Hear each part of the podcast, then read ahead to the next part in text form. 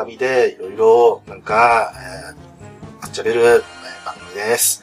いつものです。いつものです。えー、全く編集しません。はい。はい。えーそんなわけで、みなちさん。ええ。あ、今日はにごりさんで返してくれないですね。あ、どうも、こんにちは。どうも。なき緊張してますか？大丈夫ですか？えいやー、にごりくんね、聞いてくれるかい？なんだいはいはいはいはい。うんあのー、ここら規制音が入るかもしれないけど、はい。ベネッセはいつ滅びるんだい？あ、今、ピオンね、入れないよ。あ、そうですか、そうですか。はいはいはい。それはね、あのー自然淘汰かな。あ、そっかそっか。毎年この時期になるとね、そうだね。ハコハコしてるよね。ハコハコしてるね。いつもだったらね、薄っぺらいのにね。ねね自分たちで運べっちゅうね。え。ねえ、本当にね、うまいな、今の。さてあ、えー、稲地さん、えっ、と、えなんか話題のあれに出たということで。あ、はいはいはいはいはい、えーファイナリストで。そうですね。はいフ。ァイナルで、あの、ダジャレな、なんとかに、はい、はい、なんとかに。お呼ばれしてきました正けれども。直言っていいとは思うんですけども。はいはいただ、あはの、皆さんはご存知のあれということで、い。あれということで。次に配信、まあ、されたのかされたのかな？な。うんまあ、あの、あの方の体調が良ければね、もう配信されてるんですけども。はい。はい。えー、皆さんの手応えはどうでしたか？えー、まあ皆さん申し訳なかったということで。はい。謝っちゃった。あのインフルエンザ B 型のなんかやってきましたので、あれが限界ということで、はい。はい。申し訳ないということで。いやね、本当にね、あの僕もね、お呼ばれして、わざわざ、あのラジオスさんの方盛り上げに行かなきゃいけなかったのに、うん。本当に申し訳ないですよ。あなるほどね。え え本当に、本当に兄さん申し訳ありませんでした。ごめんなさい。石田さんすいませんでした。申し訳ありませんでした。はい。まあね、あの、まだ聞いてない方は何のこっちゃの感じでしょうけども、えーぜひね、そちらの方も聞いていただきたいと思います。さて、はいえー今回のイラントなんですけども、えーいゲストです。おっと、よかったです。もう本当によかったです。苦節何年ってやつ。季節な、いや、一年かけて、本当はね、一年越しで、ヤスさんを呼ぶ予定だったんですけども、えーはいはいえー前にね、とめきちさんという方で、えーはいはいはい呼んで、えーやれたので、えーイラヌとはゲスト一人みたいな、そういうことにならないように、えー多少クッションを置きましたけど多。少クッションを置きました。ええとめきちさんには大変失礼かもしれませんけれども、置かせていただきました。ただ、こっちはね、あの、えーこの方に気を使ってのことですので、えええーもう早速お呼びいたしましょう。はいえーポッドキャスト界の、えーダニエル・クレイトやめてくださいよんです。。紹介の仕方はおかしいですよ。えー何がですか？普通にもっと呼び込んでください、普通に。あ、そうですか。あ特に意味ないんですけどね。はいはい。そんなわけで今日はね、ぐだらじから、えー、ヤスさんですね。はい、どうも、ぐだぐだゲームラジオからやってまいりました、やすです。よろしくお願いします。ここでね、自己紹介をしてもらうことがでも恐れ多い。なんでですか？普 通しますよ。えーもう一年前ですよ。はい。えー僕がまだ一人でね、この番組やってた頃に、ヤスさんをお呼びいたしまして、獣フレンズについてね、えー喋ったんですけれども、えーあの時僕もね、あの、なんか感覚麻痺してましたね。はい。えーこんな方を呼んでいいんだろうかって。いや、全然呼んでください。いやいや、そう言ってくれるんでね、あの、もう甘えてたんですけども、一年経ってですね、このイラヌトがですね、ゲストが来ないっていうね、呼んでも誰も来ないっていう、そういうのができちゃったので、で、ヤスさん呼んだら来るかなーってずっと思あ、ってもう全然いつでも。はい。でジェームズ・ボンドがいますよ、皆さん。ということで。はい。今日ね、ヤスさんと一緒にまた獣フレンズについてお話をさせていただきたいと思います。えー題して、獣フレンズ、あれからとこれからというですね。はい。えー、そんなわけで今日も、えー、よろしくお願いいたします。よろしくお願いします。はい、よろしくお願いします。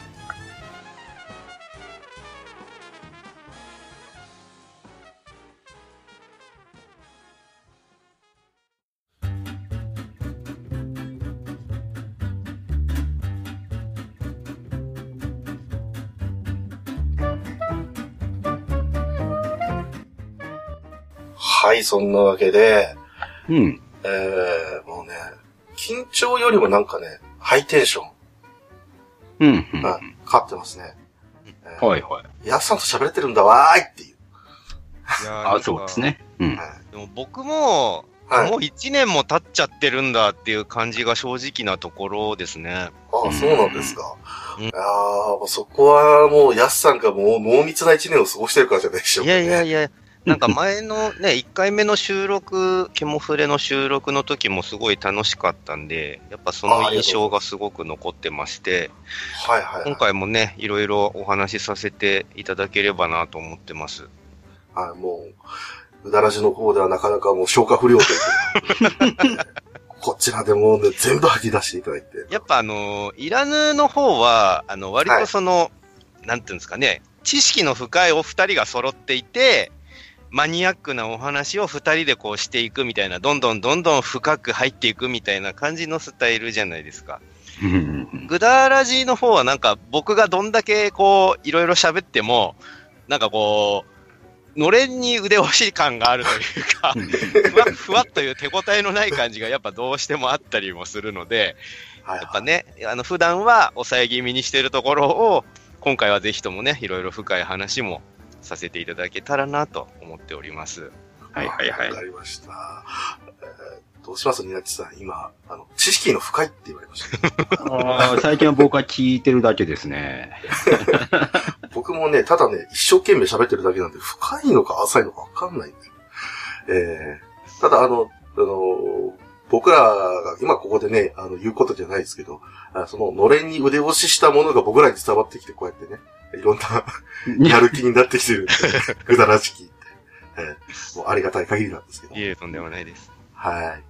まあ、そんなわけでね、いよいよ喋っていこうと思うんですけれども、はい。はい。ただね、この、えー、ケモフレ会について、えー、お便りが来ております。お、はい。おはい。まずそれをご紹介させていただきたいと思います。はいえー、月島独天パさんからいただきました。ありがとうございます。ありがとうございます。にごりさん、になっちさん、ゲストのやすさん、こんばんは。こんばんは。どうも。月で月島独電波と申します。今回は獣フレンズ、あれからとこれからと、えー回ということで、やすさんに質問してみたいことがあります。うんケモフレは本編だけでなく、動物園巡りからガーデン、舞台など、たくさんの楽しみがあると聞いています。数々のイベントに参加されたやすさんに、これは楽しかった、または、これからが楽しみだという獣フレンズ、イベントの話を聞いてみたいです。うん。えー、ぐだぐだゲームラジオでもお話をされていると思いますが、イラノでも、イラノとでもぜひ聞いてみたいのでよろしければお願いしますといただきました。はい。ありがとうございます。ありがとうございます。えー、ということでですね。一応、あのー、2月の方で、えー、ツイッターで、えー募集をさせていただいたんですけども、はい。うんはい。えー、本当にね、あの、ケモンフレンズはいろんなことやりましたので、うん。えーもうそれを、こう、ヤスさんが一体どれだけ言ったのかっていうのも、僕らあの、うだらじ聞いてましたけど、全然覚えれてないんですよね。毎週のようにどっか行ってるんで。そうそう、まあそう、そうですね。はい。ですね。はいですので、確かにね、あの、これはね、僕も聞いてみたいんですよね。これ楽しかったなっていうのと。またね、あと、これからとか予定、なんか、あるのかなって思ったんですけども。はい、はい。ただね、あのこれ、えー、いろいろね、あの、何話そうかなっていう、この番組構成上で気づいたんですけれども、はいうん一年何かありすぎて、えー整理がついてないっていう。はい、そうですね。そうなんです。ですので、まあ、えー、獣フレンズアニメが最終回してからですね、うんえ。ーどんな動きがあったのかっていうのを、まずちょっとさらってみまして、はい。はい。その上で、えー、もうヨスさんに、えーこれ楽しかったっていうのをちょっと聞いてみたいなと思うんですけども。はい。はい。皆さんこれでいかがでしょうか？あ、ぜひぜひ。はい。ちょっとね、長くなりそうなので、まあ、えー、駆け足で、えー、はしょりながらね、えー、紹介していきたいと思いますけれども、うんえー、まあ、もう、とりあえずですね、えー、バス的な話からもういきますよ。はい。はい。えー、こっからも、ほーまあ、何こととかで、えー、公開されて、えー、まあ、13話だと。そうですね。えー、ものすごくですね、盛り上がって、えー、14話はあるのかと。うん。えーそんな感じで盛り上がったんですけれども。えー、その一方で各地の動物園の来場者がかなり増加する。うん。で、ここから、えー、本当に日本各地ですね、えー、獣フレンズのコラボが、えーどんどん実施されていくうん。ということで、えー北は北海道、南は長崎、宮崎、熊本。えー大変な状況になってましたけど。そうですね。はい。で、一方で、あの、また、たつき監督がですね、えー、まあ、ニュータイプだったかな。えー、まだまだ書きたい話があるんです。というふうに、えー、か、まあ、インタビューで答えているということで。そして、同人イベント、ジャパリケットが、えー開催されまして、はい。大混雑でした。うん。えーえーまあ、あんなに混むイベントもそうそうないと思うんですよね。えーでその一方で、えーなんと M ステに動物ビスケッツペッパップ出演決定。うん。えーもう、ここら辺あたりはもう最高潮だと僕も思ってたんですけど、そうですね。えーさらにまだまだあるという、大変なことになりましたけど、えーあれからずっと、そうですね、舞台獣フレンズまでぐらいかな、えーイグアナのフレンズでいじるっていう、はいはいはい。はい、やってましたね。そして NHK、まさかのダーウィンが来たでサーバル会やる。うん。おーなん、なんで、あの、枠超えちゃったんでしょうね、やっぱ昨今の NHK は割とその辺敏感に動いてくるというか、うんアニメの取り、あの、流行りを取り入れようという動きがありますよね。ラブライブの時とかもそうでしたけど。ああ、確かにそうですね。だからね、これに関しても、結構は反響があって、うん。で、まあ再放送も何度もされてっていうこと。うん。うんそうと思えば、えー本当にこれ一週間以内ですよ。一週間以内に、えー、兄様の出演決定。うん。そして、獣フレンズの、えー新宿ショップ。えーこちらが、えー会場になって、えーこれも皆さんね、記憶にあると思いますけども、はい1日目がえー全商品すべて売り切れると。うん。えーオケしか残らない。そうですね。でこの状況も、えー、もうもうね、懐かしいなーって思うんですけども、えー、さらにですね、まあ、えーエンディング歌ってました、ミュハン。ミュハン未だにあの、正式なインテネーションわかります。えーこの間ずっとケモフレアイのツイートしてましたね。うん。はいでファンもこれを、えー喜んでいたんですけども、はい。えーさらにコラボカフェの展開がえー開始されまして、えーここで、えートークショーやライブなど、えー様々ですね、もうこれ取り上げきれません。そうですね。もうね、どこで何やってんだって話で。で、しかも獣フレンズはやっぱり、えーキャストが多かったっていうね。うん。これもあのーすごく、こういったイベント関連ですごく気にしまして、例えばあのーサーバルちゃんね、えー役の方が、えー尾崎さんが、えーまあ、どこどこ行ってるっていう間に、別のキャストの方が、えーどこどこで、えー出るということが可能だったので、はい。もうイベントが量産量産。うん。これが、まあ、あの、獣フレンズがさらに盛り上がった要因になったんじゃないかなと思うんですけども。はい。はい。そして、えー、またね、これはちょっと獣フレンズと違うかもしれませんけど、えー、個人的にあの、嬉しかったことなので、えー、内田彩さん、歌手活動再開と。うん。うん。ちょっとね、喉の方だったかな。えー、こちらの方の手術というのがあって、えー、まあうん、声優として続けられるのか、えー、歌手として続けられるのかってね、すごく心配で、まあ、特に獣フレンズのイベントとか、えー、これからでもまあ、内田彩さんがと、まあ、続投するのかどうかみたいな。ね、そういう、まあ、ちょっとあったんですけれども、えー見事に復活して、まあ、えー、獣フレンズ関連の CD でも、カバンちゃんとして歌ってくれていると。そうですね。えー本当に良かったと思います。はい、そして、えー、いろんなね、まあコラボあったんですけど、えーファミマプリントでなんか、えー、獣フレンズのね、えー、ものが、こう、印刷できるっていうのがあったんですよ。えーえーファミマプリントサバーが落ちると。はい。ありましたね、これ。うん。うん。えー結構ね、強化されてるところだと思うんですよ。いろんな人がね、あの、こう使うもんだから。それが落ちるって。うん。っていうことで、まあ、ファンの間ではまた話題になり、えー、そして、このあたりで舞台獣フレンズが、えー、決定と。うん。うん。本当に、ここからまた、ね、まあ、決定ということだったので、まあ、キャストの方々も、その前から知ってたと思うんですけども、はいはい。えーこれからまあ、いよいよ動くぞ、ということで、本当に、まあ、まさかあんな感動する羽目になると思いませんでした。そうですね。はい。そして、えーこの同時期ぐらいに、えーグレープ君が話題になりました。そうですね。はいはい。はい。あの、紫バンドをつけた、うんえーペンギンはなんだえーもう本当に、この、フルルのパネルをじっと見つめるグレープ君っていうのは、未だになんかね、記憶にそして、えー各商品の展開加速ですね。えーフィグマだったり、えーネンドロイドだったり、えーあともうほんと数え切りません。そして一方で、えー、辰木監督が、えーコミティアに参加して、えー一瞬で完売。はいはい。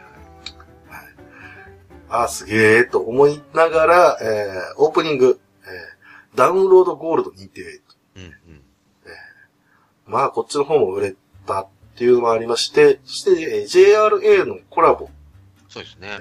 これ最初はあの僕不思議だったんですけど、はいえーすごいボタン。うんうん。それをみんなが押して、えーサバが落ちる。どういうことなのということで。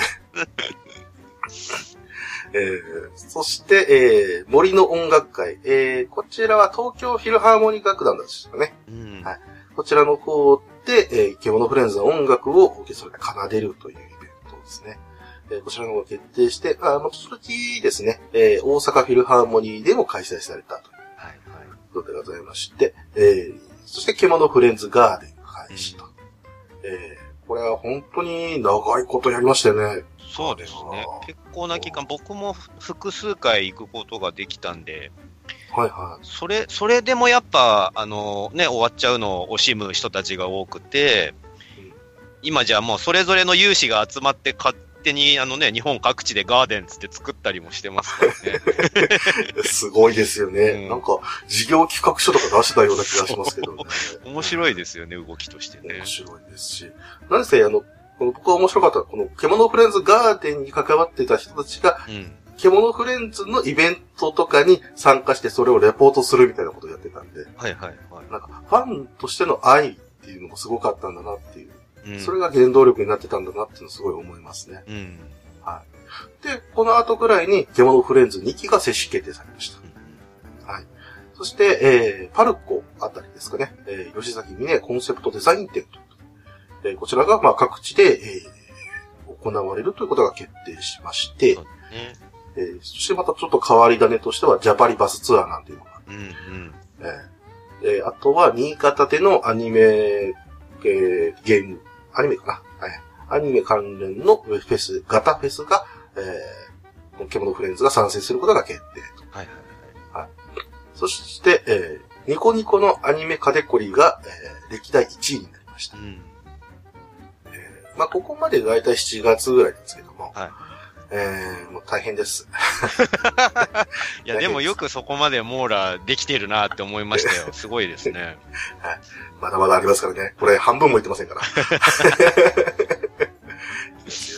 えーさらに JRA のえー第2弾として、えーなんと、えー、たつき監督、書き下ろしと言いましょうか。うんえーまあ、もう作っちゃいました。競馬場。えーこれはもうファンはもう歓喜でしたね。うん。うん。あ白かったですし、さらに、獣フレンズが再放送が決定するという、えーまあ、アナウンスありまして、わあ、やったーというふうに見たんですけれども、なんと、えー夏休み期間中の朝、うん。小学生たちが見れる時間帯に、さらに全国規模でえー見れるということが決定しました。ねこれもですね、本当小学生の子たちとかも、獣フレンズに触れる機会があって、その後ね、動物園がさらに盛り上がるみたいな動きもありましたし、まあ、えー、正直、まあ、いろんな意見があったと思うんですけども、はいえー話題にはなった、えー実写パートですね。うんうん。ああいったもので、まあ、獣フレンズはこういうこともやってますよっていうのは認知されたのかなと思いますね。はい。そして、えーこの時期、ほぼ同じぐらいですね、えーブシロード版の獣フレンズアプリが制作発表というはいはい。ことで、まあ、後々、まあ、ね、えーもうリリースされてるんで言いますけども、えー獣フレンズパビリオンのことですね、はい今もまだまだ更新が続いてるんで、結構好調なのかなと思ってます。そうですね。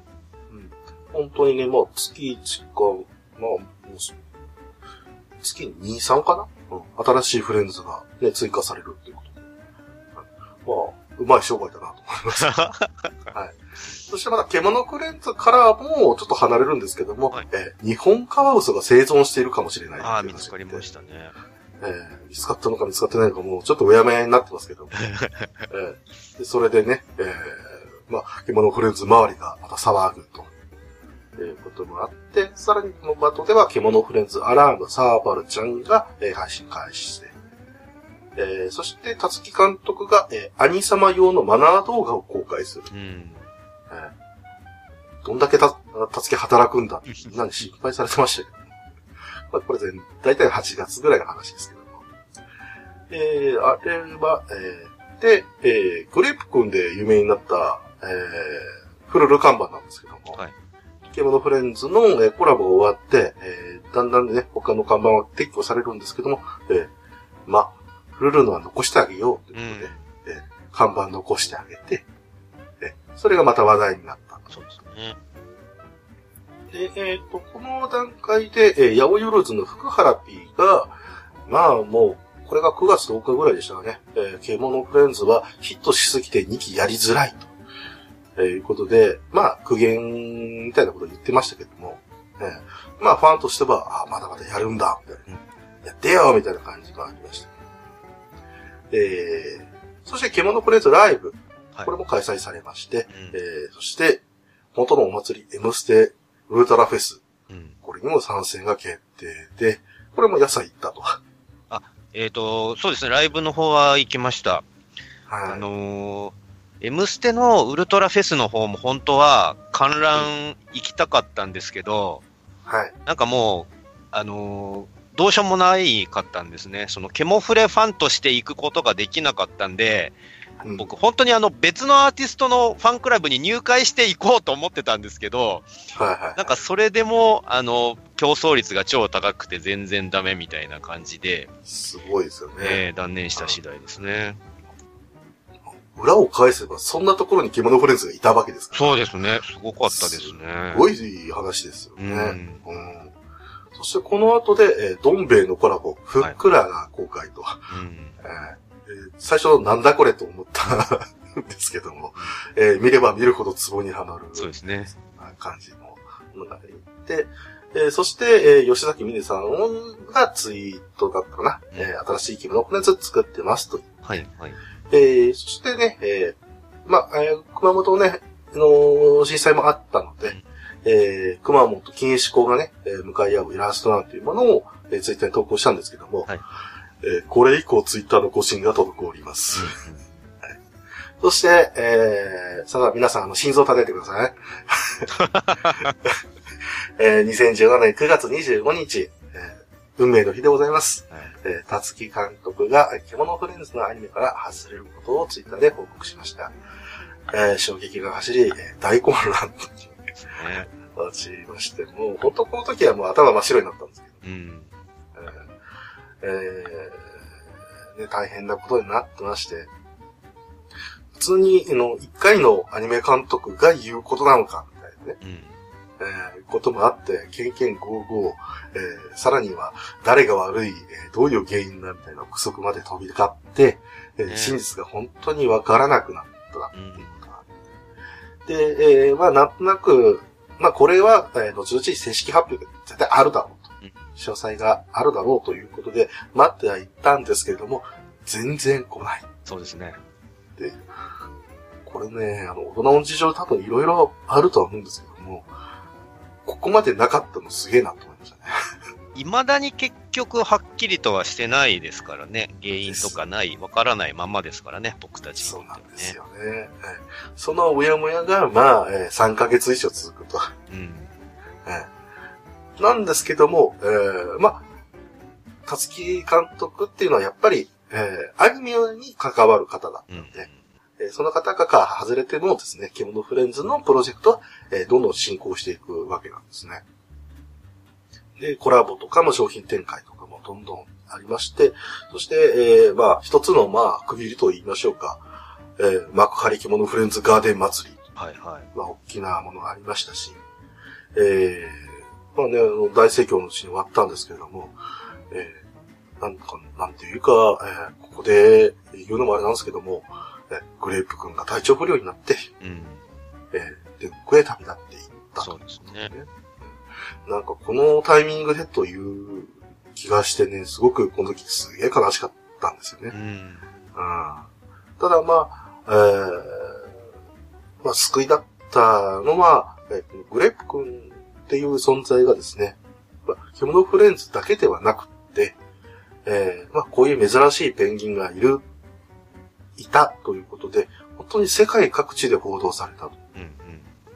そして、えー、監視に惜しむ声っていうのが上がって、喧嘩台なんていうのね、設置されたりして、でえー本当に記憶にすごくね、えー残ったグレープ君っていうのがもうありがたかったですし、はい。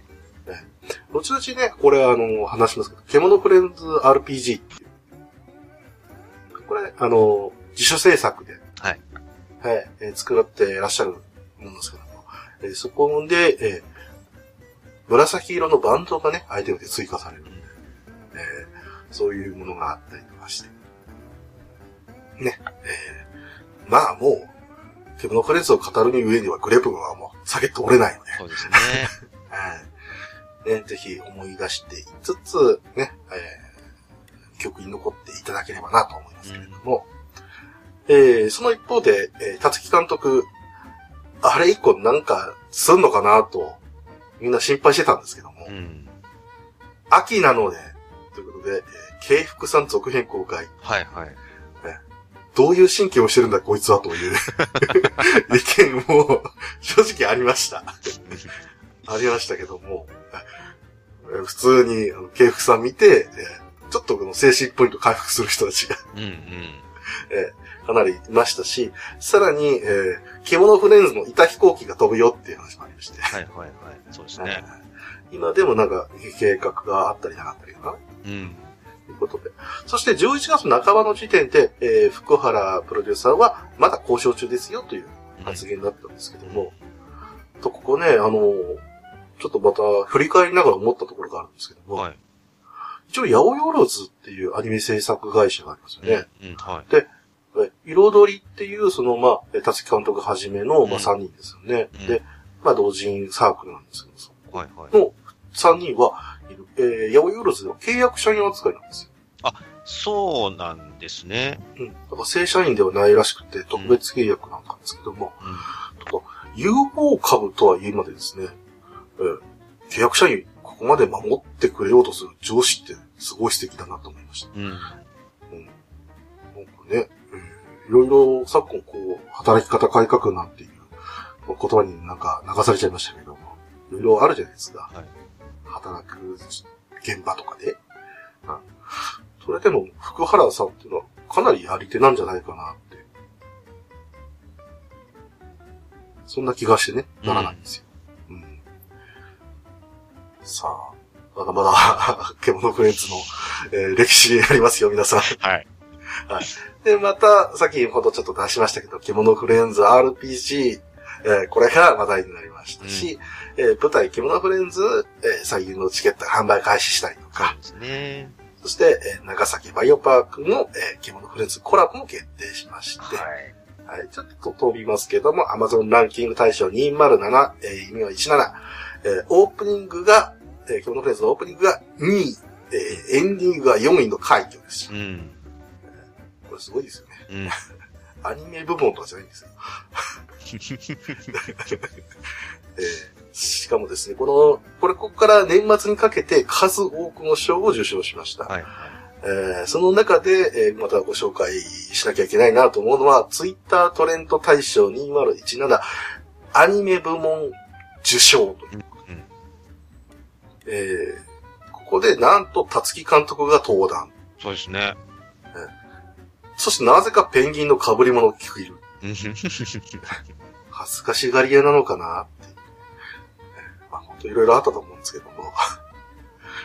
そんなことのなんかが年末いろいろありまして、えーついに12月の27日に、えー福原プロデューサーの方から、え2期を外れることは覆りませんでしたとツイッターで報告があったと。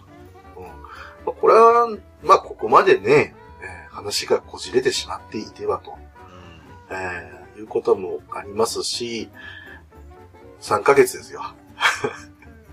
ね、何にも音沙汰がなかったのだったら、まあ、きっとこういうことだろうなっていう心の準備は若干できてたんですけれども。ただ、それでも、まあね、やすさんも言ってた通り、えーかなりですね、えーうやむやになっていたというそうですこね。とがあって、まだ腑に落ちてない方っていうのもかなりいらっしゃいます。うん。うんただまあ、えーち説明としましては、8月の頭にはコアメンバーで八百万交番は、えー決定していたということ。また、えー各議員に対してですね、えー説明をするわけですけども、基本的には今まで公開した、えー動画であるとか、あるいは、えーまあ、同時イベントかなんかで頒布していた、えー彩り、はい。まあ、もうついたね、うんえー同人誌、あるいは同時 DVD のあたりは、えー全くですね、えー許可なくやったわけではなかったといううん命名がされました。はい。そして、続報としては、まあ、えー3月、えー2017年の3月ですね、えーこちらの方には2期の話がもうあったんだといううんうん。ことで、えーまあね、そこまであってなんでこんな転がらかっちゃったのかっていう。そうですねすごく、うん、不思議ではあるんですけども、一方で、たつきですよ。はい。はい。えーコミケです。うん。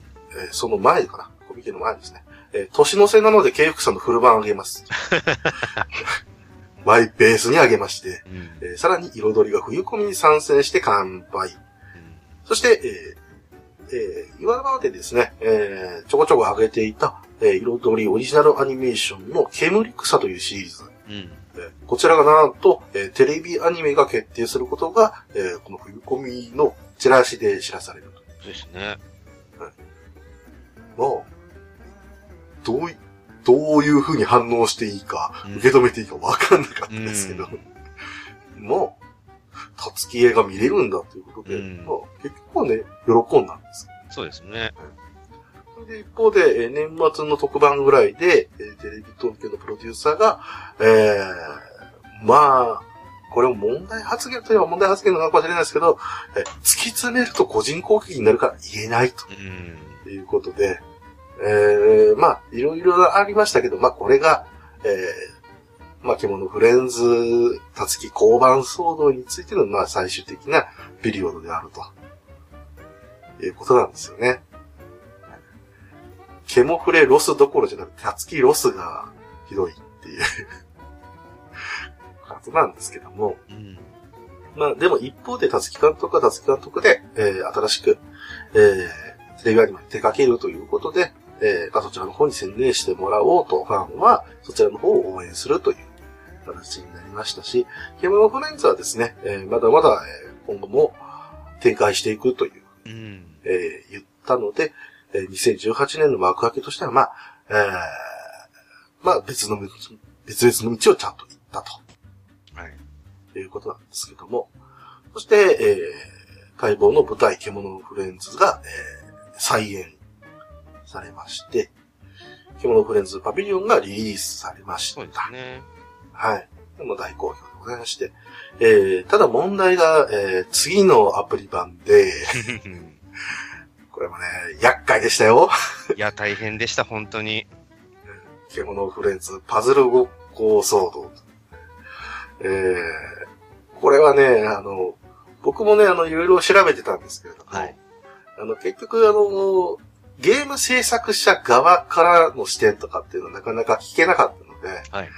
えー、うだらじさんの方で、これ取り上げてもらったじゃないうん、ですかそうで。すね。ちょこっと触れましたね。うんすごく合点がいきました。アプリを今作るっていうのはどういうことかと。うん。うんやっぱりね、なん、なんでそんな風になるのかねと、こちらでは思ってしまうんですけども、うん。こういう、まあ、権利関係ですか、はいはい。主には。うんっていうのはもう本当にずさんというか、まあそうですね。ならざるを得ない。うん。かそれをこう統括できるような、えー、まあ手法だったり、えーえー技術を持ってる人が全然いないと。うんうん。えーで、まあ、獣フレンズパズルごっこに関しても多分そういうことだろううん。ということで、まあ、最終的にあの、獣フレンズプロジェクトの公式が、えー問題ありませんと。そうですね。許可されたものですから、皆さんどうぞ遊んでくださいって言ったのが、えーさらに延長するきっかけになったわけですけそうですね。ど、納得いくか、言って。せめて、せめて一回下げますぐらいうん言うたらええのに、思ったんですけども、えーまあそれで、えー後々、まあ今に、ほぼ今に至るわけです。うん。そうですね。というわけで、ちょっと駆け足でしたけれども、はいはい。えー一年、えーちょっと喋ってみましたけれども、はい。えーまあ、とりあえずね、月島特典パさんからのリクエストもございますので、はい。まあ、このな、今言った中でも言えなかったイベントっていっぱいあるんですけども、はい。えーまあ、それも踏まえて、安さん的にはこのイベント、この出来事、なんか印象に残ったものはありますでしょうか？いやー、あーまあ、どれも素敵なイベントで、まあ、そのコンテンツの、そのね、えっ、と、広がっていくリアルなイベントは、割とどれも、えっ、と、良いものではあったんですよ。はい。で、今、にごりさんにその、説明していただいた大きめなイベントには僕できる限り、まあ、えっ、と、空いて、予定が空いている限りは、ほぼほぼ参加させてもらってるんですけど、そうですね、まあ、初のイベントとして、そのやっぱライブというのはすごい、あの、大事だし、盛り上がったし、あの一番最初にその、キャスト全員で集まってライブをやるっていうのは、やっぱり、なんですかね、そのイベントとして、やっぱ1回目のイベント、ライブっていうのはすごい大事なものなんで、盛り上がったなと思いますし、あと何より、舞台ですね、ケモフレの舞台、その、オリジナルのキャストの皆さんが実際に声だけではなくて、演技もする、あの、ステージ上でね、身振り手振りで演技もするっていうのが、うん。やっぱり、なんか、あ、新しくて面白かったですね。うんうんうん確かにね、獣フレンズの舞台って、あの、キャストさんたちが自分たちで考えうてん。動きとかっていうのもうんあったんですけども、はい。特に新井さん役の小野さんが、確か、まあ DVD の千秋楽あたりで言ってたんうんうんですけども、うんあの子いっぱい動くから難しいってうん。うんうん言ってましたね。確かに、たつき監督の、まあ、アニメ、獣フレンズでも、えすごく細かな動きを、新井さんと実はしててそう、ですね。で、その、それがまあ、キャラ付けに確実に繋がっているので、それをマスターしなきゃいけないそうですね。ところがあったりとかして、だから、アニメのイメージっていうのを損なわずに、えーやらなきゃいけない人もいたり、はい。もう本当にアプリ版とかにはいたけれども、何もこう設定があまり引き継がれてない。うん。むしろ、あなたなりのこの子やってとかって言われて、うん。でえー想像しながらやらなきゃいけなかったキャストさんたちもいたりとか、はいはい。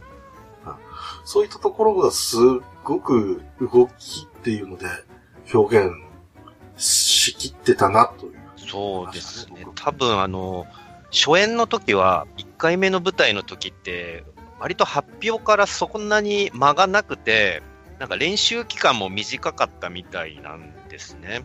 うんで、その周りを舞台役者の皆さんが固めてもらって、で、メインのテレビアニメの声優さんたちが、えー、と自身のキャラを演じるっていう体だったんですけど、その声優さんって、普段は逆に身動きをせずに声だけで演技をするっていうのを徹底してらっしゃる方たちだから、それが、むしろ逆に動きで表現するっていうのをなんかもうすごい、やっぱ考えたりとか、苦労したりとかあったらしくて、いかにね、その自分のキャラに近づけるかっていうので、それこそその小野崎さんなんかは、新井さんに近づこう近づこうとして、その歩き方、割と新井さんがそのガニ股で歩く歩き方を、もう日常から真似してるせいで、普段からガニ股になってしまったみたいな エピソードとかもあって、うわなんかそれってすごく嬉しいなって思うわけですよ、やっぱり。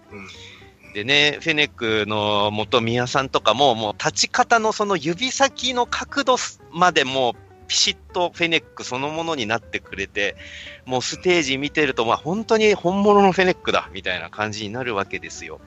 そう、ね,、そういった演者さんの皆さんの努力、我々に向けられて頑張ってくれてるその努力とかが嬉しかったし、あとは何よりそのね、主人公のサーバルちゃんの、えっ、ー、と、尾崎由香さんが、言うてもまだまだ新人声優さんですよ。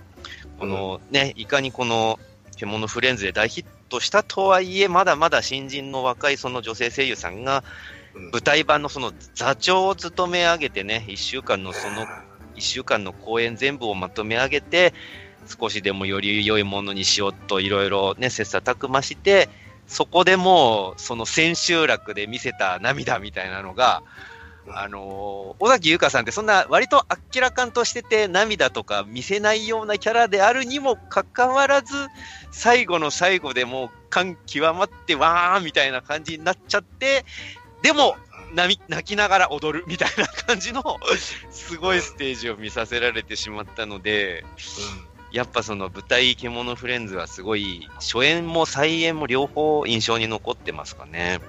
うん。うんもう DVD の方ではもう、泣くのを隠そうと一回隠れましたからね。はいはいはい。センターから外れて。うん。で、そこから引っ張り出されてまた 泣いてましたけど。そね、うん。それぐらい、やっぱり、緊張というか、うん、もう責任感っていうのはやっぱあったでしょうし。でしょうね。うん。そういうのがもうひしひしと感じられるんですけれども、うん、それでも振り切って、なんとかもう成功させるんだ。はいはい。それがもう連日あったわけですよね。うん、声優としても、すごい濃い体験をされてるなと。いや、もう2017年の1年で、一番成長した女性声優さん、尾崎由香さんなんじゃないかなって正直思いますね。確かに。うん。もう、ね、あの、番組の特別ナレーションやってみたりとか、うん、映画だったかな？そういうのナレーションやってみたりも、うん、まあ、声優さんの仕事としてもあるんでしょうけど。はいはい。ね、あとはね、なんか動物のお姉さん的なポジションでテレビ出たりとか、ね、えー、もありましたし、うん、だから映像、音声も限らず、ね、やってらっしゃったんで、これからどうなるんだっていうね。そうですね。彼女は。まあ、これはね、別に、の悪い意味だけじゃなくて、はい。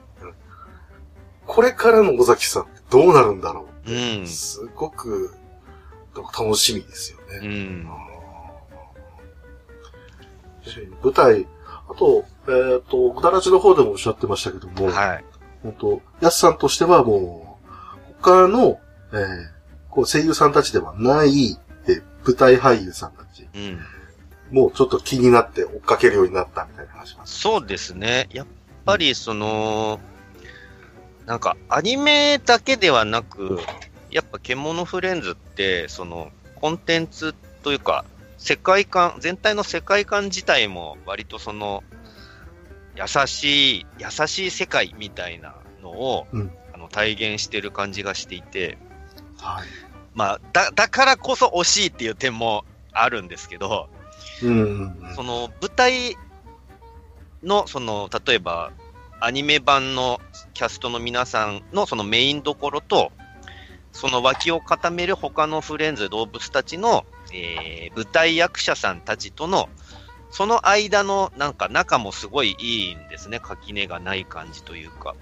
うん、だからその、演じていて、やっぱその再演の時の千秋楽とかも、舞台役者さん、本業舞台役者さんをしていらっしゃる方たちも、もう本当寂しくて終わりたくないっていうのを皆さん口々に言ってて、それこそ、あの、絶対涙流さないような人なのにって思っているような人がポロポロって涙流したりとかされてたんで、そういうのがもう本当、いい舞台な、いい座組なんだなって思って、うん。それ以来、その、なんですかね、その方の他の演技も見てみたいなと思うようになって、今ちょこちょこ、えっ、と、他の舞台ですとか、あと朗読劇とか、他はどんな演技をされる方なのかなと思って見に行かせていただいたりもしてるんですけど、うんなんかもともと僕、割と、あの、小劇場の舞台とかも見に行ってたりしてて、あの演劇とか舞台見るのが好きな方だったんで、まあそこに、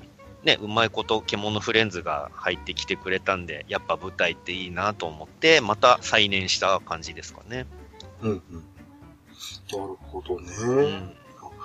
確かにね、もう、おっしゃる通りで、はいいろんななんかね、楽しみの要素っていうのもすごく用意してくれてるのが、この舞台獣フレーズだと思ううんんですよね。うん。だからね、確かに、もう、まあ僕なんかはですね、はい実は、この舞台版に関しては、うん。最初、え？って思ってたんですうん。うよ。ん。うん正直。獣フレンズの、その、例えば動物ビスケッツとか、ペッパプとかが、うん。えーそのキャラの格好になって踊るとか、ライブするとかっていうのは想像できたし、うんまあ今後もやっていくんだろうなって思ってたんですけども、はい、はこの姿をしながら演技をしい。て、うん。さらに踊って歌って、うん。さらに言ってしまえばですね、うんあの、アプリ版とかとうん声が違う方ね々。も出てくるっていうことがあって、事業としても、これは成功するんだろうか、すごく不安だったんですようん。うね。ん。ただ、やっぱりね、あの、あまり先入観なく見た方が楽しめるなっていうのはすごくあって、うん。で、DVD が届いたのが結局1月なんですけど、はい、はい。後悔しました、うん。結局。見に行きゃよかったっつって。いや、あれは本当、やっぱ現地で生で見てもらいたいものですね、舞台の、その、やっぱ、臨場感とか生感みたいなのが肝だと思うので、舞台って。そうですね。できることならその場で、やっぱ距離感もすごい近いのでね、それこそあの、ご覧になったら分かっていただいてると思うんですけど、その、えっ、と、新井さんとフェネックが、えっ、と、はいはい。客席の中を通ったりするパートとかもあって、そのお客。お客さんいじりみたいなパートもあったりするので、そういうところもすごい楽しいし、やっぱ、もしかして俺当ててくれるんじゃないかみたいなドキドキしながらこうそわそわするみたいな感じもあったりして、ありましたね。ただ、ね、馬呼ばわりされますけどね。そうですね。えーね、確かにさ、そういうところもありましたけど、うん僕ね、本当ね、DVD 見て、あの、これ、編集してる人を怒るべきなのか、行かなかった自分を責めるべきなのか悩んだんですけど、すごくね、あの、あれなんですよあの、メインの方々がはい、こう歌って踊って、でそれが中心でやってるわけなんですけども、その脇で、ねしっかりちゃんと演技してる方々がいっぱいいて、で、えーそこら辺もですね、実は話によるとですね、うんえなんかフラグ立ててたみたいなんですよ。はいはい。話の展開の。うん。そういうところも決して邪魔もしないけども、気づいてくれる人向けにうんうんやってたっていう、そういうこだわりが見えてたらしいので、うん。えー映してくれという思いよりは、はいは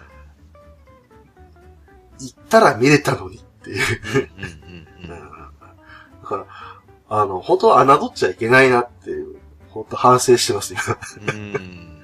うん。すごかったですし、あのーまあね、あの、アニメを想像して、例えばこうやって舞台を見に行くわけですよね。はい。うん。だから、アニメを超えなきゃいけないとか、うん。そういった映像っていうか、まあ迫力みたいなのを多分期待してらっしゃると思う方もいると思うんですけども、はい。多分ね、ほんと別ものとして考えてみた方がう、ん。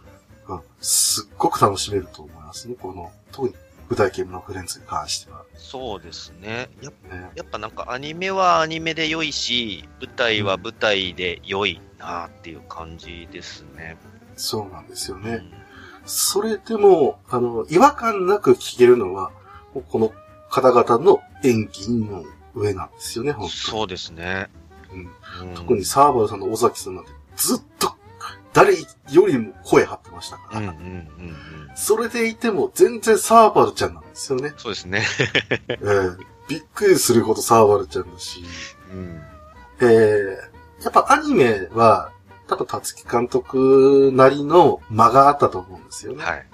ええちょっとこう間が置いて、ええー、みたいな感じうんっていうのが、まあどっちかというとアニメ獣フレンズなりの面白さだと思うんうんですけど、うん。それをあえて舞台版で崩しにかかるみたいなところが、そうですね。まさきさんやってらして、えー、無理だったらいいよみたいな、うんうんうんうん。あの、素早いやりとりも、はい。決してサーバルちゃんを崩さずっていうか、ある意味サーバルちゃん以上になってるわけですよね。うん。ええこの子アホやわっちゅう。サーバルちゃんの魅力をさらに引き出すことに成功してるっていうね。ええあってこれはもうやっぱ DVD でも確認ができるところであるんですけども、はいはい。生。生で、あの響き渡る声を聞いたら、またちょっと感動ひとしおなんじゃないかなと。うん今はもうすでに妄想でしかないんですけど。はいはい。これ、まあ正直舞台版に関しては再演っていうのは特に決まってはないですね。今えっと、再演のその先は今のところ未定ですね。ですね。うんですので、まあ、皆さんにおかれましても、まあ、い見たことないとか、っていうことに関しては DVD でっていうことになってしまうんですけれども、はいはい。あの、僕から言うのもあれなんで、安さんからも、舞台版見に行ってくれと、今後は。もうちょっともう最後に、このね、まとめとして、ちょっともう一度ちょっとメッセージいただければなと思うんですけども。そうですね。やっぱその、アニメのケモフレが好きだった人は、絶対がっかりしない作りにはなってると思うんですね。それで、その、オリジナルのキャストの皆さん以外の、その、他のフレンズの役やってる役者さんたちも、もう全然そのメインところじゃないところで細かく演技をしていたりとか、うん。もう毎日見に来てくれる人のために、えっ、と、アドリブを入れたりとか、その、こちらを楽しませようという努力をすんごいしてくれてるので、それをこの、あの、メンバーの中ですごい和気あいあいとやってる感じがちゃんと伝わってくる舞台でしたので、うん。あのーもしね、見る機会がこの先ありましたら、ぜひとも生で舞台、獣フレンズを見ていただきたいですし、もしまだ見たことないよという人は、ぜひあの DVD の方でね、えーご確認いただければなと思います。はい。ありがとうございます。えー、見どころは、えー、多分いっぱいあると思いますけどそうで、すね。えーペパプのアドリブと、うん。黒ひょうの方の、えー動きに注目というはい。はい。個人的にはい。付け加えておきます。うん。えー、またね、あの、一応、今後の獣フレンズの動きとして、はい。何か楽しみだなっていうものはありますかね？そうですね。僕的には行く予定すでにもう決まっているんですけど、あの、4月頭に今度は、あの、また、獣フレンズガーデンの、うんあの、以前幕張でやったね、あの、大きなお祭りだよ、獣フレンズガーデンっていうのをやったんですけど、それを、えっ、と、今度は、あの、お花見という体でまたやってくれるらしいんですね。で、それお花見に、ですかはいうんうんそれに僕参加しようと思ってまして、で、またその、キャストの皆さんとかも来てくれるらしいんですね。うんうん。で、前回のそのお祭りだよ、獣フレンズガーデンもすごい楽しいものになってたので、今回もちょっと楽しみですね。期待してます。うんうん。確かにね、この、まあ、ケモフレガーデンがもう、ある意味独立したコンテンツなので、そうですね。うんう。ん。ある意味、しかもまあ、えー、まあ、絶対とは言いませんけれども、えどうやら獣フレンズに出演したことのあるキャストさんたちがお忍びで来てるはいはい。と いうこともたまにあったりしたりとかうん。するので、もしかしたらそういう方目当てにうん。行っても楽しいのかなと。そうですね。ね。なんかその、ガーデンにしろ、あと、原宿のね、獣フレンズカフェとかもそうなんですけど、はいはい。なんか結構そのキャストの皆さんが割とひょって遊びに来てくれることがあって、うん僕はその、会社が、職場が割と原宿の近くにあるので、ツイッターでそれを察知してはバーッってダッシュして、原宿のカフェまで行ったりしてるんですけど、今のところついぞお目にかかったことがないので、まあね、足、足、足しげく通っていれば運よく会えることもあるかもしれないですね。そうですね。うん。多分、マーゲー役の山下真美さんとかの、ね、はい。出現率は高いんじゃないかなと思そううんでですけど、すね。なかなかね、難しいですよね。えーとね、あの僕個人的になんですけども、はいあのー、コラボ今後ちょっとね、あのー行きたいなと思ってるのが、あの豊橋ってね、愛知県の、はいあのノーホイパークで、んえーなんか、えーまた、獣フレンズコラボみたいなのをやるみたいなので、はい。はい。えーあの、サーバルキャットを抱いてるサーバルちゃんの、うんですね。はい。そこら辺を、えー確か年間パスポートとかも、なんか、売るとか言ってるので、はい。なんかそこら辺ちょっと、やろうかなという気もしますし、うん。あとは、あれ、何でしたっけねなんか、何にも詳細発表されてないんですけど、はい。多分アプリなのかなうん。がまた出るよという話もあの、公式ページに、あの、お楽しみにっていう あってまたプチ炎上みたいな感じにね。はい出やってましたけど。ね。カウントダウンみたいなはい思わせぶりなやつが出てね。はい、はい。うん。みたいなところですかね。そうですね。えー まあ、あと、えーこの収録ベースでね、えー9日後ということで、はい。そうですね。え戦々恐々としますけどね。ただなんかもう、なんつうんですかね、その、うんあの、ぬか喜びして、あの、スカをつかまされるのにももう疲れましたっていう正直なところがありまして、そうですね。もうね、それこそその、パズルごっこがリリースされた時も、え、たつき絵が使われてるってことは？みたいな感じで、またね、我々ファンは勝手に盛り上がってしまって、もしかしてみたいなツイートを、彩りの福原 P がいいねとかしてたもんだから、来たー みたいな感じで、我々は、いや、待て待て待て待て、まだ落ち着け落ち着けみたいな感じでニヤニヤしながらも、ちょっと一旦落ち着こうみたいな感じのことをしてたのが、いや、はい全然そんなことではなく、みたい天 国か地獄ですよね。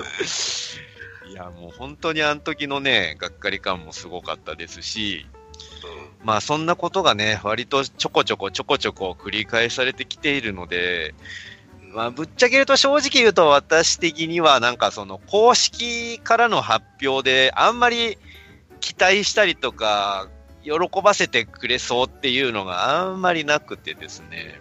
うん。うん。まあその一つ一つのイベントは確かにいいいいもので、これからもね、あの応援していこうとは思っているんですが、なんかその、結果、お互いその彩り、えっ、と、八百万側と公式側とで意見が食い違ってることに関しても何の説明もないままで、うん。それを我々としては、いや、せめて理由だけでも知りたいよって思っているのが、公式としては、そのね、年末のニコ生で、それこそ、あのー言ってましたけど、うんえっと、制作委員会の決定である。で、制作委員会というのは合議制で動いているものなので、あのーあのーそれがね、この簡単に、えっ、と、覆ったりとかするものではなく、また、それを説明することによって、個人攻撃みたいな感じになってしまうのもあれなので、みたいな感じで、結果何も、結果何も明らかになっておらず、それで納得いかれないのは100も承知ですが、うんっていうことを言っていて、うんそこへ来て、お楽しみにって言われても、いやいや、楽しめないです、全然っていうのが、正直な気持ちですかね。確かにね。ほんとそうなんですよね。えー、なんか、脅されてんのかこっちはみたいな感じ。えー特にボスの言葉を真似してるんだとは思うんですけど、カタカナでお楽しみにですかそうら、ですね。なんかちょっとね、ホラーなんですよ。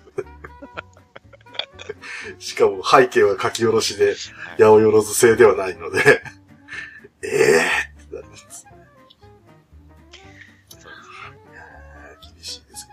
さて、えーここまで黙ってたニナッチ君。はいはいはい。はい。一応ね、あの、これ、あの、確認とのために聞いてみたいんだけれども、はい。ここまで、素直な意見でいいんだけど、ええ。ここまで聞いて、獣フレンズ、さらに関わろうと思うかい？えっ、と、興味ある？めんどくさいですね。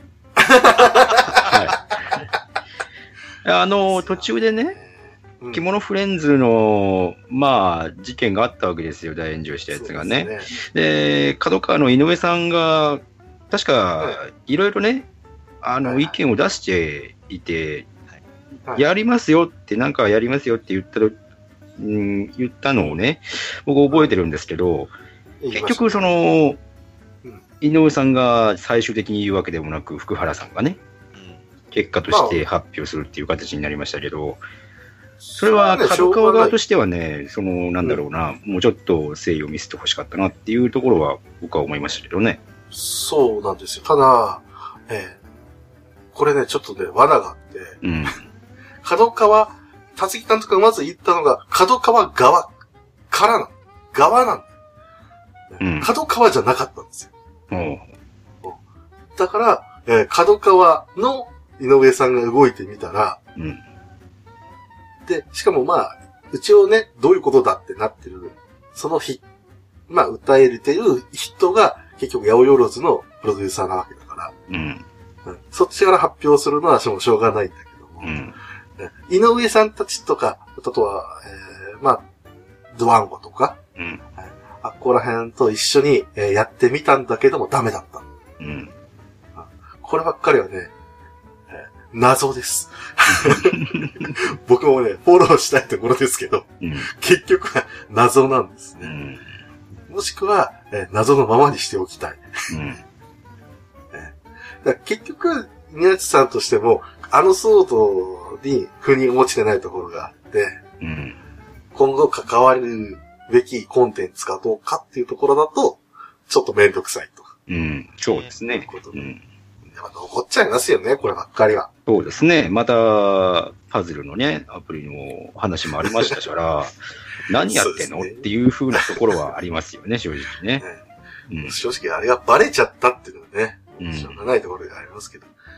えー日本の法律ではね、あの、ああいったアプリとかっていうのをばらして、で、こういうことあってるぞ、どうなってんだっていうのは犯罪なんですよ。うん。そうですね法。律違反で。でも、あの、一応海外とかだと、ね、いろんな公平性を期すために、あの、やってもいいことになってるところあるんですよ。うん。そういう文化は日本にはないんですね。うん。でそこで、えーやっちゃったことなので、結局法的にも、えーうんまあね、あの、こっちはどうなってんだって、なかなか言いづらいこともあって、うん。えうやむやのまま、え公式が、え許諾してますって言ったら、うんうん許諾したことになっちゃうというね。そうですね。ええええ変な話ですよ。だからまあね、当然だと思いますよ。ええでもその中でも、稲地さん的には、うん。獣フレンズを、なんか、ここがいいなっていうところを一つ開けるとしたら、どこになります？うーん、やっぱりその、ファンの温かさっていうんですかね。まあ、それはどのコンテンツにも言えるんでしょうけれども、うんやっぱり、獣フレンズのファンたちが、うん、自分たちから動いて、どんどん盛り上げようとしていっている。で、イベントにも積極的にあの盛り上げに行っっている。それは、あの、ヤスさんの行動を見ていれば、えー、あのもうね、丸分かりなので、やっぱりそういう温かさっていうものは非常に感じますよね。うん。なるほど。ファンの温かさ。ヤスさん、本当に、まあ、ヤスさん自身もですけども、いろんなイベントを参加されてたと思うんですけど、はい、他のファンの方々、そういうところどうでしたか？えっとね、やっぱりその、うん、まあ、いわゆるオタクの人たちであるとは思うのですが、やっぱり作品愛というか、その世界観が好きっていう人がすごく多くて、優しい世界みたいなことよく言われるじゃないですか、着物って。はい、で、そこを一番好きでいてくれる人たちっていう感じで、あの、僕、そのね、グレープ君が、あのー、ね、えっ、ー、と、死んでしまった時に、あの、東武動物公園がその2日間、あ、もっとかな。なんかあの、献花台を設けてくれたんですね、その、はい、グレープ君をいたんで、お花をあげに来てくれる人たちのためにって言って、その献花台を設けて、えっ、ー、と、何日間かそれをずっとあの設置しててくれて、僕も最終日の日曜かなんかのもう、閉園のギリギリぐらいの時間、雨降ってる中にお花持って行ったんですけど、その時に、献花台の周りにすっげえ数のオタクがいるのを見て、俺、うわーってちょっと涙出そうになっちゃって嬉しくて。でも、お花とかがもう、溢れんばかりのお花が、献花台の上に盛られてて、しかもそれも何回か交換した後のお花だったりもしたらしくて、そっから、そういうところからも、だってグレープくんなんて別にアニメの中に出てくるわけでもないし、うん、本当動物園、もともとは動物園にいる一ペンギンであるわけで、それを、なんかさもその、獣フレンズワールドの一員であるかのように扱ってくれる、扱っているその感じとかもすごいね、良かったですね。うん。うん、確かに、あれはかなり象徴的な感じでしたね。うん。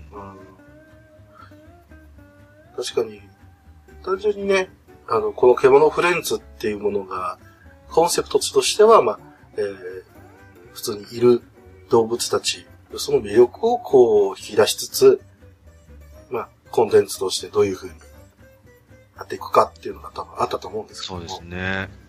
それが本当にうまくはまって、うん、で、結果的に、えー、グレープ君っていう、本当に、フンボルトペンギンのオスですよ。うん、はい、はい、ね、うん。そこに対して愛が芽生えたっていう。うん、ああいった流れでは、獣フレンズだからこそできた流れというか、ただただ動物愛護を叫ぶのではなくて、そういったところっていうのが、こう、本当に作品を通じて、えー伝播していったっていうのが、本当に象徴的ですよね。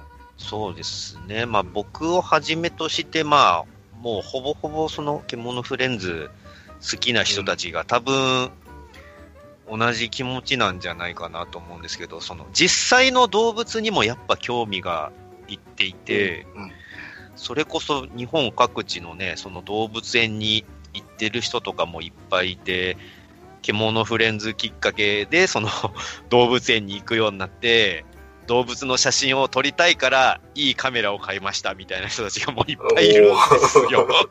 なるほど、なるほど。うん。そう、だから、その、そういう、あの、正直動物園って割と経営面で厳しいところもいっぱいあると思うんですね。うん、あの、ね、大変だと思うんですよ、いろいろ。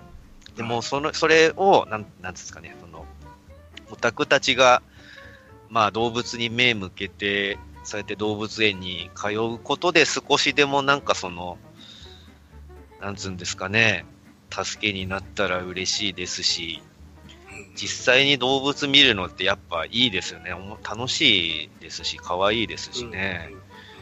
うん、勉強にもなりますし、あと、夏休みにその、再放送してくれたのがことのほか、子供たちにも割と評判が良かったみたいで、うん、子供のケモフレファンみたいなのも結構な数できたらしくて、イベントとか、それこそそのね、舞台獣フレンズとか見に行くと、ちっちゃい子のファンみたいなのも結構いるんですよ。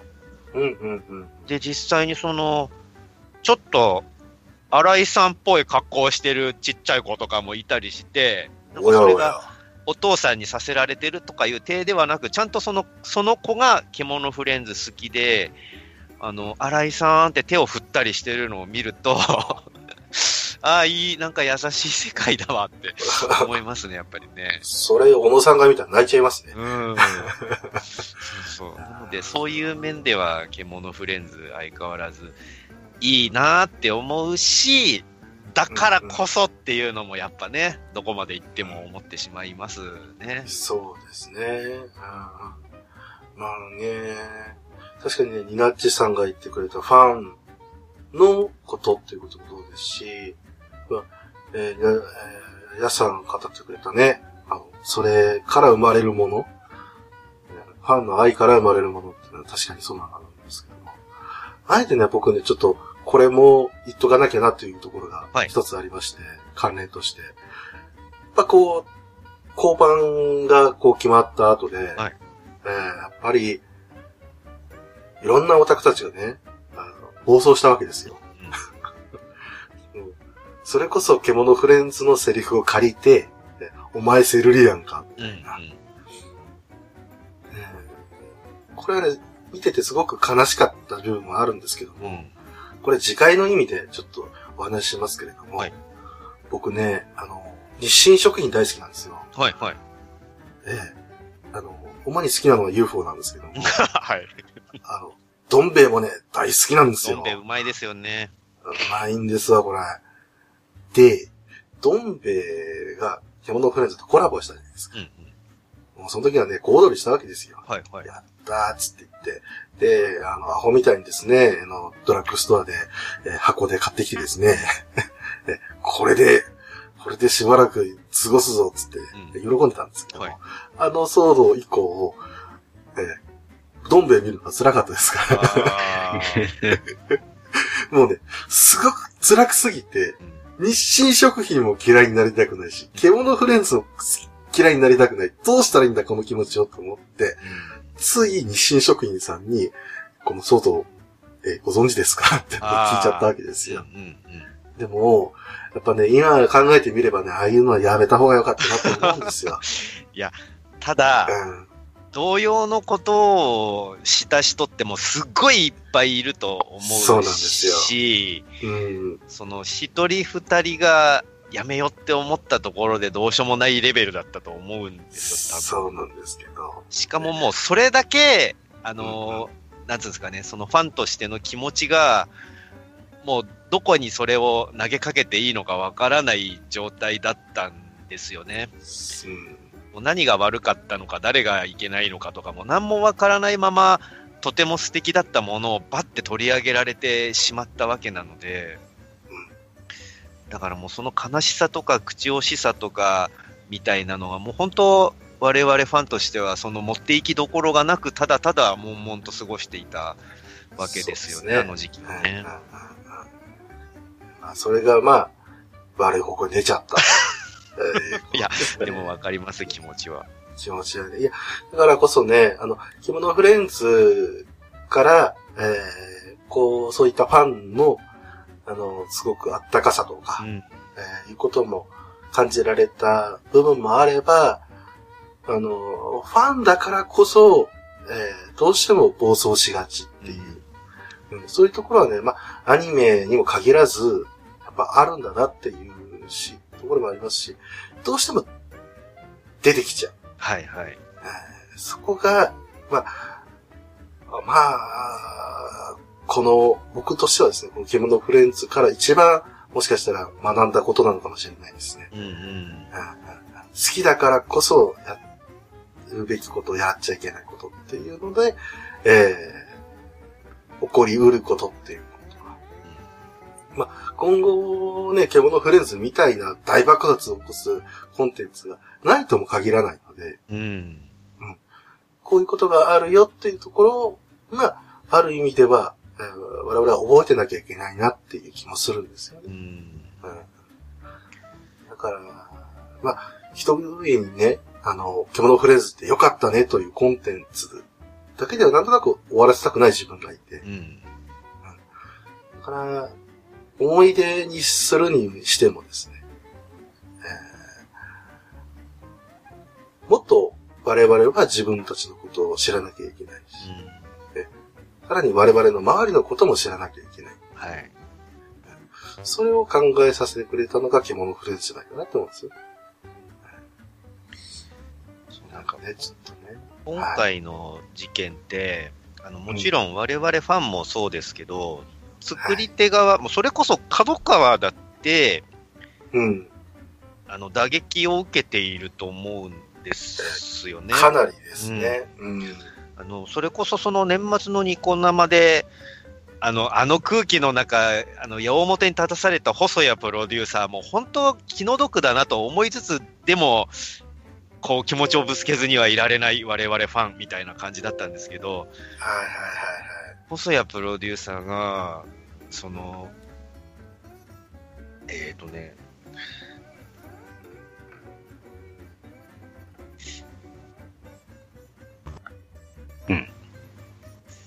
ですよ。大丈夫ですよ。カットしますよ。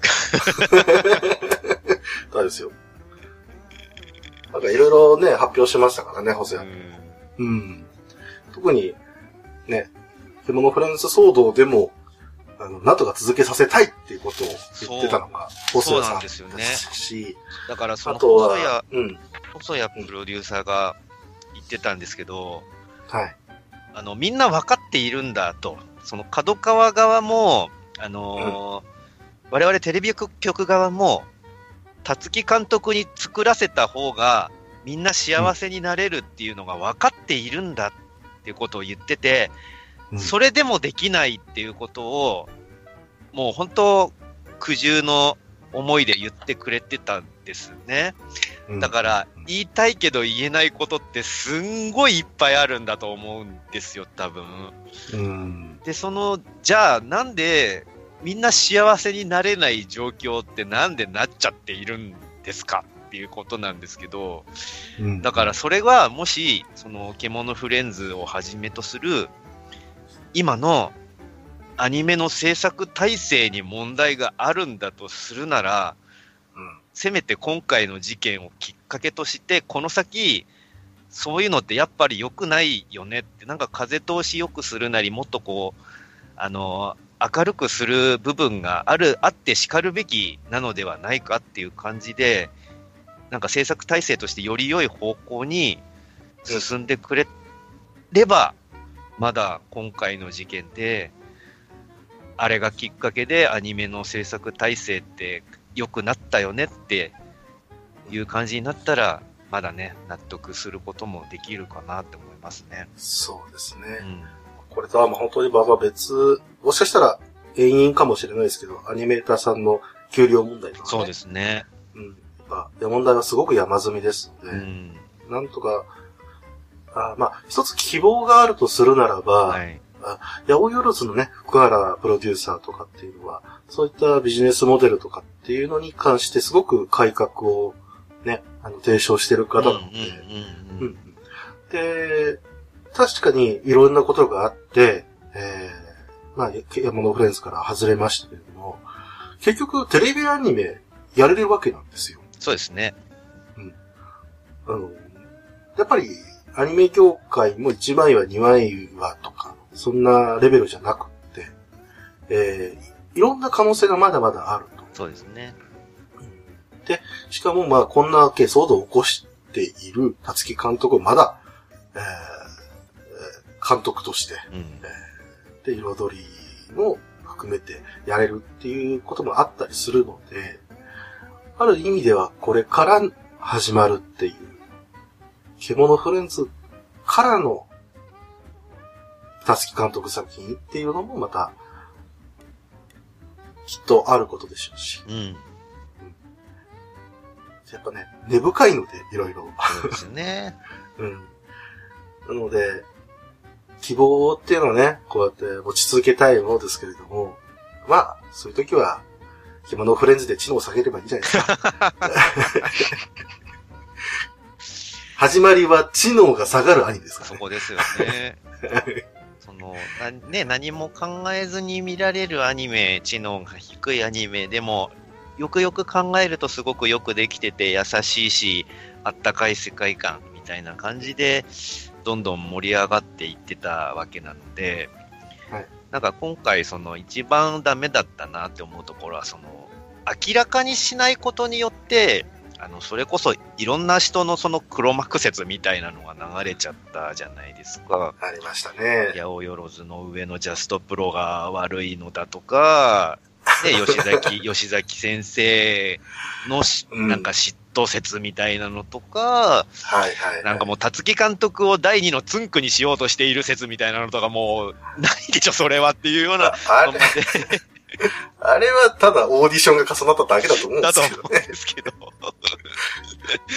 そういうのとか、その様々なね、あの、あれやらこれやらみたいなのは、やっぱその、情報を開示しないことによって発生してしまって、それが、あの、この、獣フレンズっていう世界観の一番のテーマと思いっきりバッティングしてしまったし、あの、それこそ僕、あの、ファンとかは、2017年の紅白とかまで本当に真剣に夢見ていたわけなので、はいはいはい。そのタイミングで起こった事件で、まあ、もしかしたら別にな関係なく、ただただなかったかもしれないですけど、うん。もしかしたらあったかもしれない未来がなくなってしまったっていうのはやっぱりショックだったんで、まあそうですね。うんまあね、あの、まあ、あるツイートでもありましたけれども、はい。獣フレンズプロジェクトっていうのは、えー最初から失敗しているしプロジェクトだと。うんうん。うんアニメだけが成功したと。そうですね。ね、個人的にはアニメだけではないと強く言いたいですけども、うん、成功したのはね、はい。ですけども、ただ、えーそういったあの下手なプロジェクトがえーここまでやってて、えーほころびが出ないのはおかしいと、うん。きっと多分そういうことなんだろうなって今は納得してますね。うん。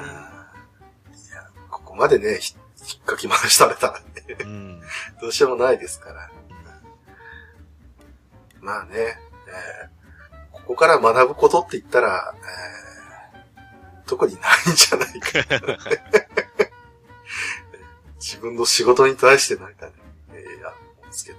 うんそこまで言ってもあれですけども、まあ何にせよですよ。うんサーバルちゃんは可愛いわけで、そうですね。あの、獣フレンズの世界は優しいわけで、うん。そこら辺とかっていうのを忘れちゃいけないところもあありますし、うん。えー、辰木監督が好きな方は煙草にね、うん。えーぜひ待っていただいて、昔ね、あの、辰木講座を教えろっていうね、いっぱいいたわけですから、うん。うん。そちらの方にお金をどんどん費やしていただいてる。そうですね。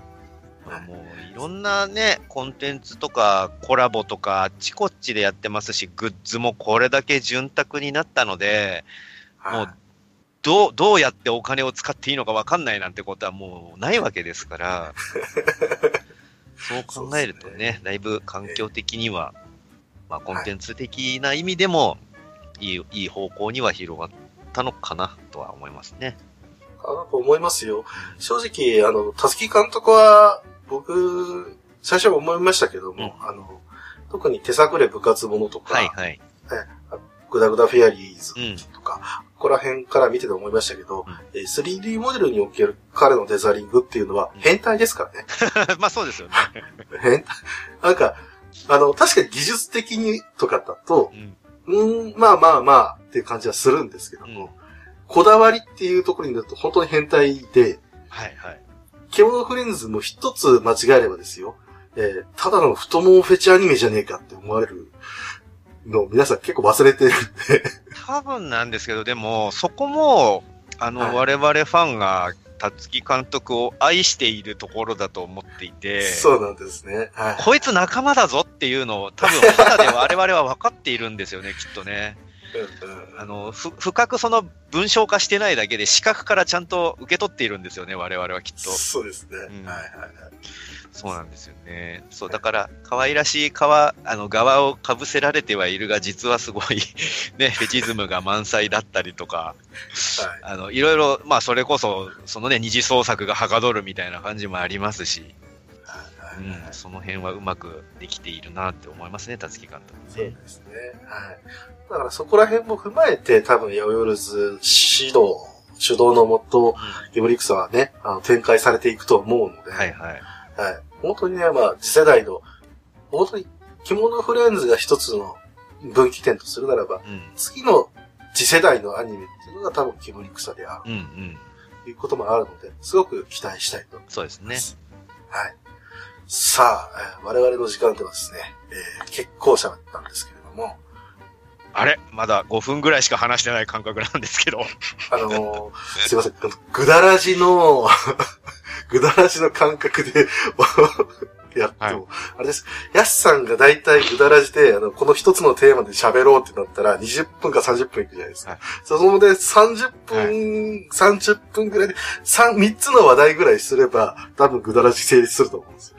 ええ今回多分、獣フレずーってやってるだけなんで、多分喋っそうですね。ない感覚もありますし、僕も喋ってるんで、ええ多分ね、あの、消化不良だと思いますけれども、えここからはですね、えーえー一旦本編は終わりまして、はい。えーボーナストラックとしまして、え舞台獣フレンズネタバレ版を、後でちょっと収録します。いいんですか、はいですので、えーここは一旦本編終了いたしまして、え後で、はいはいえーネタバレ、えーまあ、見た方とか、えーまあ、ネタバレ気にしない方とかっていう方は、そちらの方を聞いていただければなと思い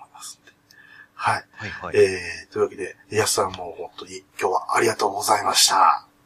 ありがとうございました。楽しかったです。わかりました。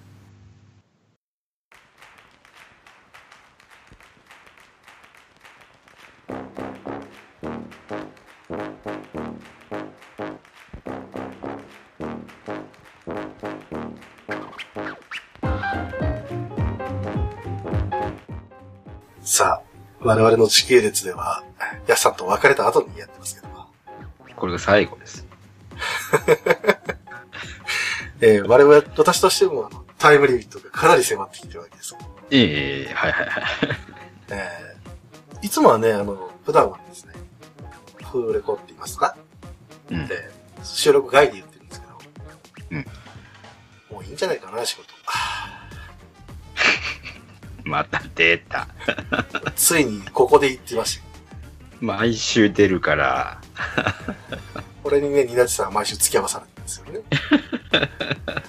いいんじゃないかって、ね。こっちに、あの、行く、ね、あの判断を委ねるなって話。知るかって。行きなさいよ。行かなきなさいよっていうのを毎週やってるわけですよ。でもまあ一応ね、えーいろんなね、元気はもらったので、最後の力を振り絞って、お便りいきたいと思います。なちさんよろしくお願いします。はい。はいえー、それではパンダ屋さんからいただいております。ありがとうございまありがとうごす。ざいます。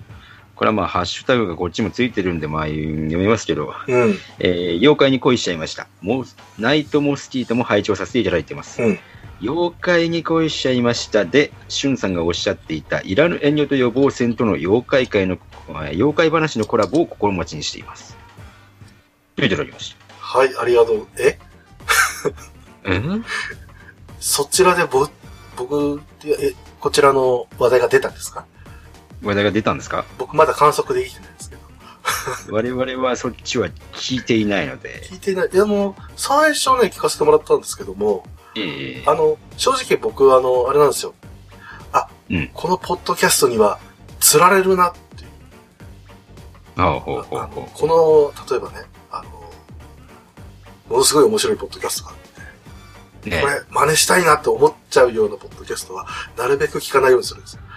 ええはいはいはで、それはね、妖怪に恋しちゃいましたさんに当てはまるんですよ。い。うんうんうん。もしくは、えー、妖怪知識で負けるなと思ったからです。いや、正直ね、僕も、うん、いろいろ知ってると思うんだよな。ジャンルの方面が偏りすぎてるんじゃないかあ僕がかい？まあ確かにね、うん残念妖怪だからね、基本的には。いそうそうそう。そっちにあのはい、曲振りしすぎてないかい？まあそうだね。あの、うん。アジリティで、あの、避けまくってるだけだからね。どうなんでしょうか。まあ、ぶっちゃけですね、あの、向こうから声がかかるまで僕らは何もしてませんよ。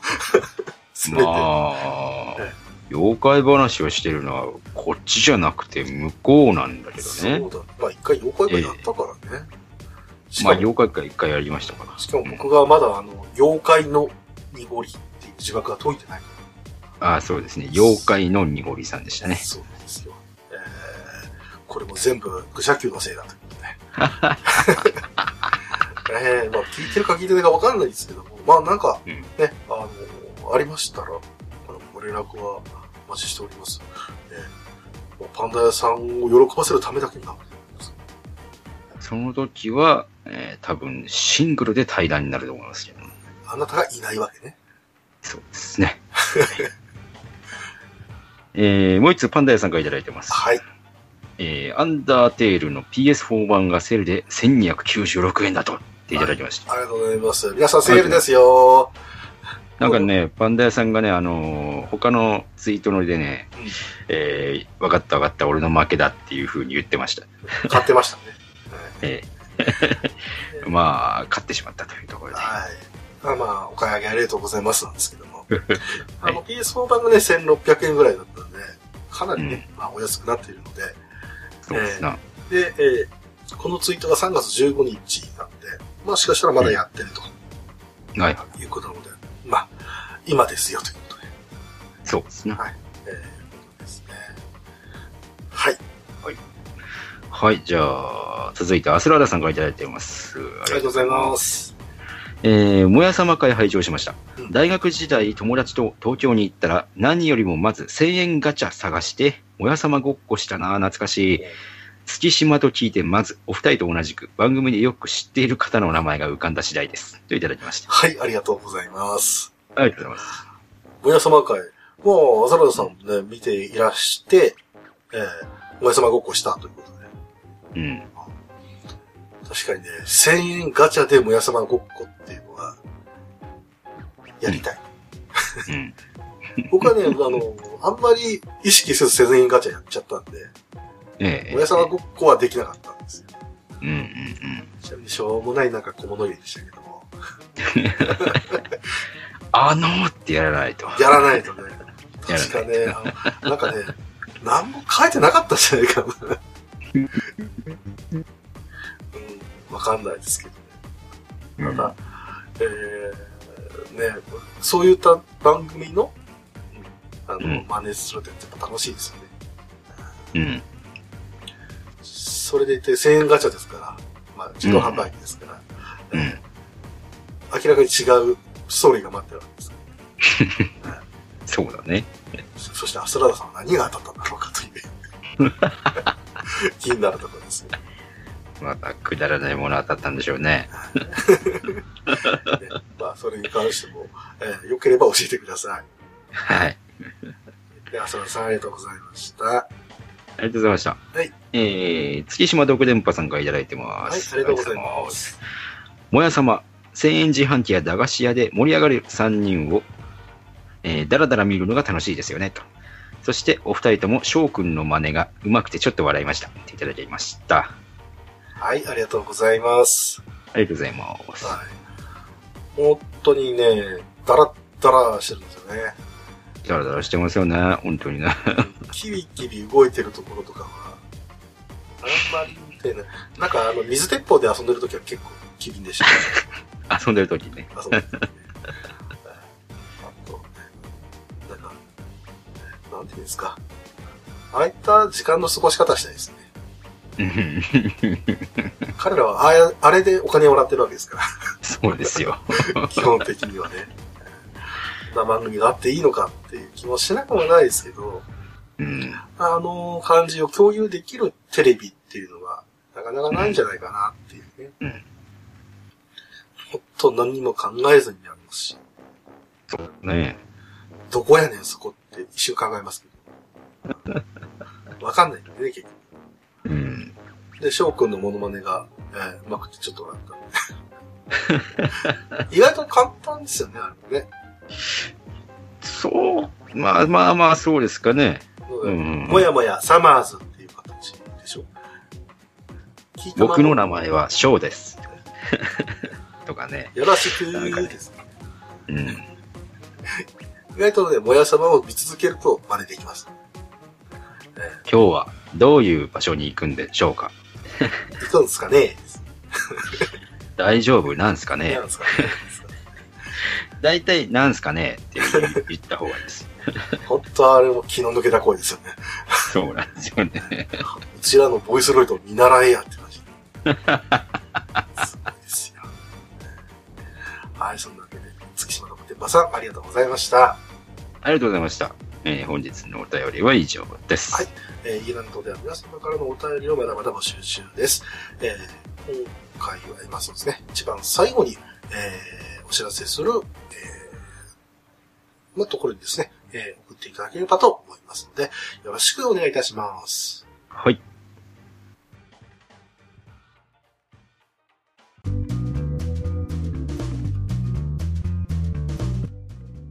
いやー、喋った。うん。喋ったよ、ニャチ君。はいはいはいはいはい。あとは進行任せていいかいえー、ダメだね。最後までやりなさいよ。あ、わかりました。ははいい、そんなわけで。今日はね、もう獣フレンズ、えー、あれからとこれからを、えーお送りしましたけども、えー、本当ヤスさんにはいろいろえー喋っていただきましたけど、えー、ヤスさん、今日はどうでしたか、ありがとうございました。なんかこう、なんつうんですかね。えっ、と、正直言うとようやく体が温まってきたかな、ぐらいの感じなんですけど。もうまあね、あの、ぐだらじの方で話せないコアな話とかもできましたし、やっぱり同じものをこう、好いていてくれる人の前だと、あそこがいいんだよ、あそこ。わかるみたいな話とかできて、そういうのが何より嬉しいですね。その同じ作品に対して共感を得られることが、やっぱりオタクとしては市場の喜びなので、えーすごいいい機会を与えていただいたなと思っております。こちらこそ本当にありがとうございます。えーありがとうございました。ねえー僕がですね、この獣フレンズの、実はね、あの、騒動について、うん。うん。あの、ある方からね、あの、やってくださいってこう言われてたのが実は残ってたんです、実は。はい。で、いつかやらなきゃっていう気持ちはあったんですけど一、人ではやる勇気がなかったので、で、それでの関しても、みなちくんは、ええまあ、あんまり獣フレンズ知らないっていうことで、うん。ことがあって、まあ、また安さのお力借りなきゃいけないっていうのは、いえいえいえ。ええまあ、それがようやくね、まあ、宿題が片付いたなっていうところもありますし、うんでそれ以上になんかね、あの、元気もらえたので、はい。はい。えー、本当に、こちらからもありがとうを、まあ、重ね重ねしていきたいと思いますけれど。やっぱり僕も、はいその、獣フレンズのうん、まあ楽しいところだけを語れたらそれに越したことはないんですけど、実際こうやってね、いろいろな事件が発生してしまったわけじゃない。はい。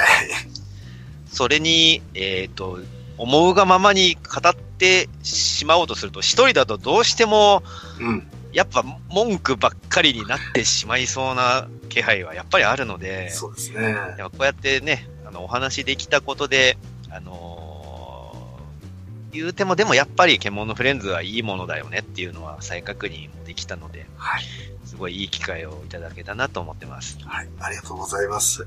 まあ、これを聞いてですね、リスナーの皆さんも多分思うところはきっとあると思うので、はい。ぜひね、まあ、えー、まあ、お便りでいただけたらなと思いますけども、はい。まあ、何はともあれ本当に皆さん、ありがとうございました。ありがとうございましたた。はい。はい。そんなわけでですね、えー次回のイラントについてのお話をさせていただきたいと思いますけども、うん。何やるんだっけ？何をやるんですか？何やるんだっけ？確かに水曜どうでしょうもね、なんかの企画の話だと思ったけども、そうですね。何やるんだっけな？えやちくん覚えてる？うーんと、何をやるんでしたっけ？完全にね、我々忘れております。はい。はい。なんせね、緊張とね、緩和がね、一気に来たんでね、えー忘れておりますけども。えーなんか、どうでしょうの？なんかの話します。はい、投稿までに思い出したら、えーそれを多分書いておきます。はい。はい。それについて。こんなもんですよ、イラノとは。そうですよ。えー何も決めてませんから。はい。うんそんなわけで、えー、本日も聞いていただきましてありがとうございました。お相手は、イゴリと、ニナッチと、やすでした。それでは皆さんまた。また来週。さよなら。